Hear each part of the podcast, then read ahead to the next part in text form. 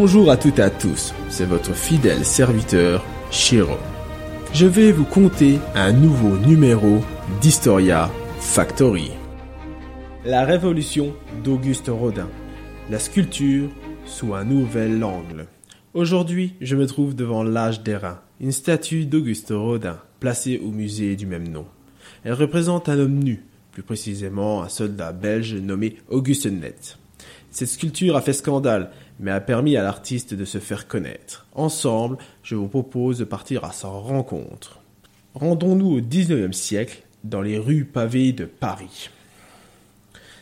C'est un dimanche maussade aujourd'hui. En effet, nous sommes le 12 novembre 1840, et bien que le temps soit gris, une famille est aux anges, les Rodins. Les deux parents, Jean-Baptiste et Marie Scheffer, accueillent aux trois rues de l'Arbalète le petit garçon.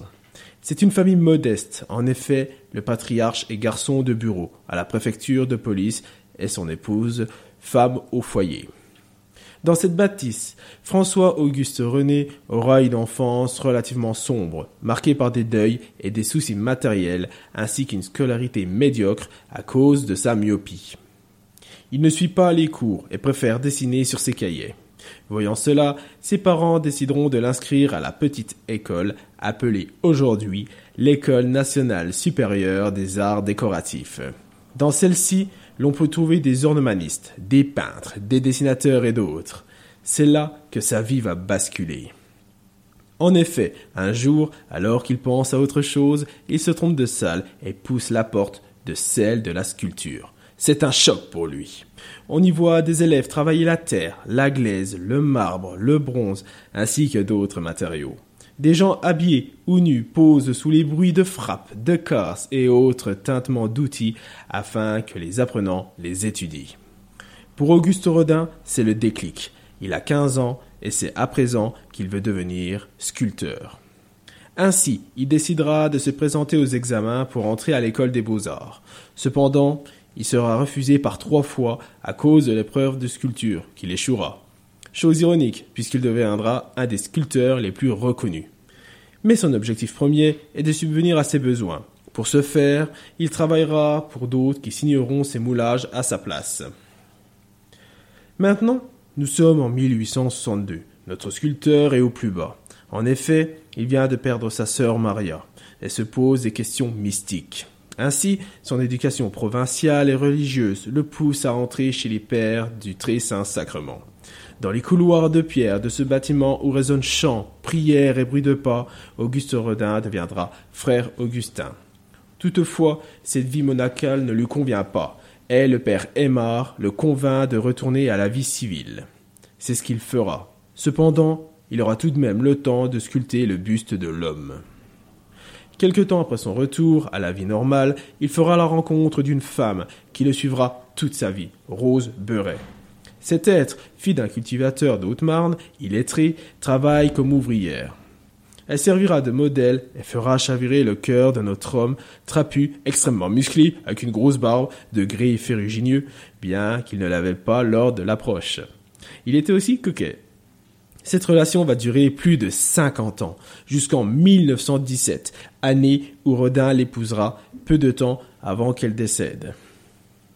Une année après cette rencontre, Auguste Rodin collabore avec le sculpteur Albert Ernest Carrière Belleuse sur plusieurs œuvres et travaillera durant cinq ans dans son atelier. Toutefois, en 1870, il suivra un autre sculpteur, Antoine Joseph van Rasbourg, en Belgique plus précisément à Bruxelles. Ils réaliseront ensemble les décors du palais des académies. D'autres travaux s'enchaîneront, mais la reconnaissance arrivera bientôt. Aujourd'hui, nous sommes en Italie. Rodin se trouve dans la basilique Saint-Pierre de Rome. Là, il s'émerveille devant la Pietà, une sculpture de marbre représentant la Vierge assise, portant sur ses genoux le Christ.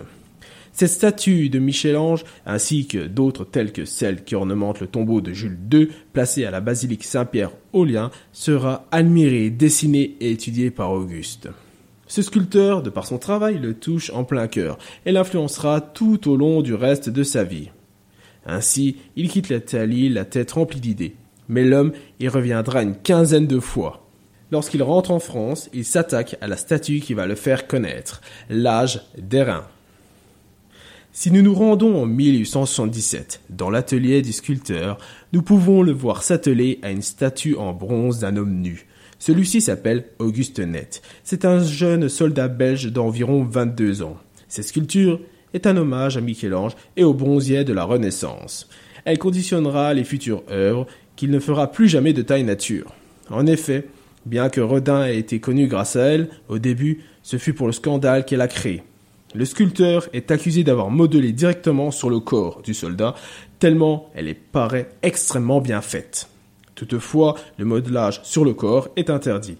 C'est d'ailleurs pour ça que lorsqu'elle fut exposée, la sculpture fit parler d'elle. Il faudra plusieurs années à Auguste pour prouver qu'elle ait bel et bien été sculptée. Cependant, grâce à cela, Rodin commence à acquérir une notoriété. Durant la même période, une rencontre arrive. Auguste Rodin fait la connaissance de Camille Claudel par le biais d'un remplacement qu'il a dû faire d'Alfred Boucher. La femme commencera à travailler pour lui et une relation intensive verra le jour.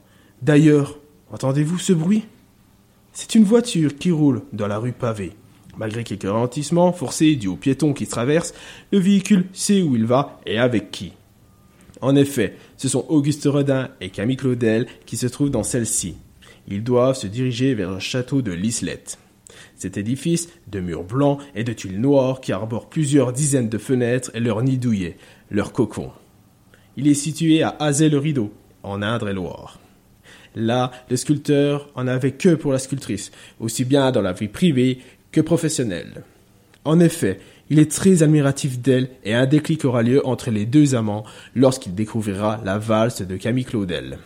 Cette sculpture en plâtre, mais qui aura d'autres exemplaires en bronze, représente un couple nu de danseurs qui sont enlacés amoureusement et érotiquement dans une aubade.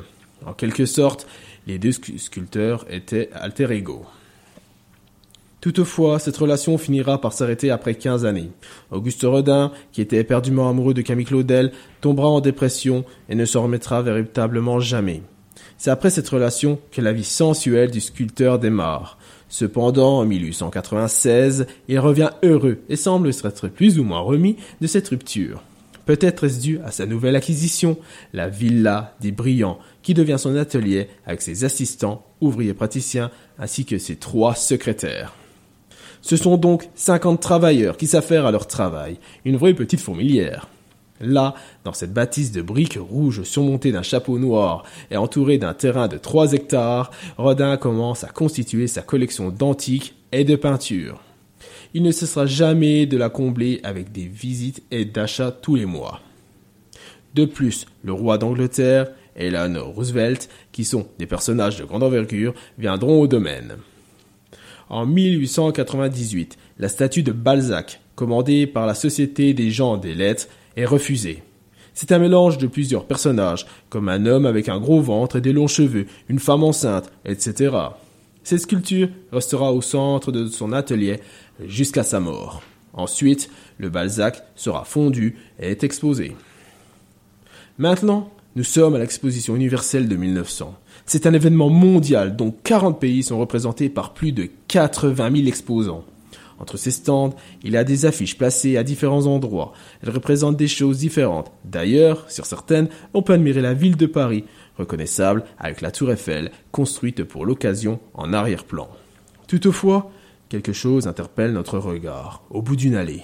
Approchons-nous et voyons ce que c'est. Il semblerait que ce soit le pavillon de l'Alma. C'est un endroit où Rodin expose sous la forme d'un atelier. D'ailleurs, celui-ci servira à afficher le Balzac, qui sera photographié par Edward Steichen. Le sculpteur sera toujours à côté de lui jusqu'à qu'il aille se coucher. Quelque temps après, il montrera toute une série qui laissera notre homme viril sans voix. À présent, les gens pourront comprendre sa sculpture. Dix ans plus tard, les mouvements de danse seront réalisés. Beaucoup de ces sculptures, si ce n'est toutes, auront le même modèle, Alda Moreno. Cette danseuse et acrobate de l'opéra comique permettra à Auguste Rodin de faire nombre de dessins et statues. Celles-ci sont composées d'un mouvement continu, réalisé avec des simples boudins de terre articulés. Ces trémoussements sont impossibles à faire physiquement. Dans ces œuvres, le sujet n'apporte plus. C'est un langage de forme pratiquement abstraite. Ainsi, c'est un galbe qui en appelle d'autres et qui transmet une vibration particulière qui s'apparente à une flamme. Toutefois, entre deux sculptures, Rodin s'attelle toujours à travailler sur une œuvre immense. De cette sculpture, toutes les autres en sortent, que ce soit le penseur ou le baiser, commandé par l'État et inspiré de la divine comédie de Dante Alighieri, la porte des enfers est majestueuse, environ 7 mètres pour 8 tonnes. En son sommet culminent trois ombres qui évoquent ce que décrit le poète. D'ailleurs, l'une d'elles est amputée de sa main droite et Rodin demandera à un autre sculpteur de la lui créer. Bien qu'elle ait été finie, le sculpteur ne cessera de la modifier encore et encore. L'œuvre ne sera jamais livrée ni fondue en bronze, tout du moins de son vivant. En effet, quelques années après sa mort, plus précisément en 1926, elle sera terminée et exposée au musée Rodin. Bien sûr, cet emplacement n'est pas le seul à avoir des œuvres du sculpteur. Il y en a un peu partout dans le monde, même dans le World Trade Center. En effet, lorsque les détours fut malheureusement détruite, plus de 50 œuvres ont été retrouvées dans les décombres, dont trois bronzes sérieusement endommagés, comme le buste de Jean et les trois ombres. Un exemplaire du penseur a lui aussi été récupéré. C'est un petit modèle qui fut volé quelques semaines après dans les logos du commissariat de police où il était entreposé. En tout, Auguste Rodin créera 7000 sculptures, 10 000 dessins, 1000 gravures et 10 000 photographies. Dispersées un peu partout, son travail, notamment ses œuvres de pierre, sont toujours pensées en relief et jamais en surface. De plus, Rodin travaillait à partir de modèles sans imposer de posture. D'ailleurs, ceux-ci n'étaient pas des professionnels. Le sculpteur ne les aimait pas. Dans ses dessins, on peut y voir des aquarelles qu'il a dessinées puis mouillées afin d'estomper le corps pour faire apparaître autre chose, comme un mouvement non achevé par exemple. Auguste Rodin a beaucoup de mal à mettre fin à une œuvre. En effet, il laissera toujours la part au hasard, à l'accident et à l'imprévu. Lors du dernier pan de son existence, Auguste Rodin se prend de passion pour le dessin. Certes, il a toujours dessiné, mais lors de ces vingt dernières années, il faisait passer celui-ci avant la sculpture. Toutefois, de par son travail, il a obtenu plusieurs distinctions, comme par exemple grand officier de la Légion d'honneur. Cependant, il sent sa fin arriver. Ainsi, il décide donc de léguer l'ensemble de son œuvre à l'État français, qui en fera un musée après la fin de la Première Guerre mondiale.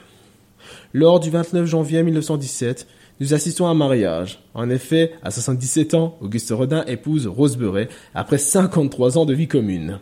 Les deux amants, bien que heureux, sont loin d'être en bonne forme. Ils ont déjà un certain âge et Rose est malade de la pneumonie. Elle meurt le 14 février 1917 à 73 ans. Quant à lui, ce sera le 17 novembre 1917 qu'il sera victime d'une attaque et mourra dans sa villa des Briands, à Meudon. Il est enterré avec sa femme dans la façade du domaine. Une statue du penseur surplombe leur tombe. Le sculpteur travaillait 17 heures par jour, voire plus, et aurait été avant-gardiste, chef militaire au travail, où il parlait fort. Dans sa vie privée, c'était plutôt l'inverse. Il s'exprimait dans sa barbe. En quelque sorte, il y avait deux Rodins. Reconnu comme le premier sculpteur moderne, alors qu'il ne l'était pas, l'homme avait une parfaite maîtrise de son art. Toutefois, dans la vie quotidienne, il était très décevant, que ce soit en amitié, en amour ou dans d'autres catégories de sa vie. Ses œuvres n'ont cessé d'influencer diverses personnes tout au long du XXe siècle, comme Brancusi, Picasso, Bourdelle, etc. Auguste Rodin a en quelque sorte une double postérité, déjà de par ses idées, ses assemblages, la fragmentation, l'augmentation et les copies qu'il faisait de ses œuvres pour pouvoir retourner en arrière si quelque chose ne le plaisait pas, mais aussi via sa manière de travailler. De plus, il aurait pu avoir des obsèques nationales, mais à cause de la guerre, ils ont préféré ne pas les faire. Cependant, cela n'a pas empêché les sculpteurs d'être reconnus mondialement aujourd'hui. Tout le monde connaît au moins une création d'Auguste Rodin. À présent, je vous laisse vous recueillir devant sa tombe et réfléchir à cette question concernant le surnom de Rodin. En effet, il était aussi appelé le bouc sacré. Savez-vous pourquoi? Je vous donnerai la réponse dans la prochaine chronique. Je vous remercie de m'avoir suivi tout au long de cette histoire. Vous pouvez me retrouver sur historiafactory.fr. À bientôt, quel que soit l'endroit ou l'époque.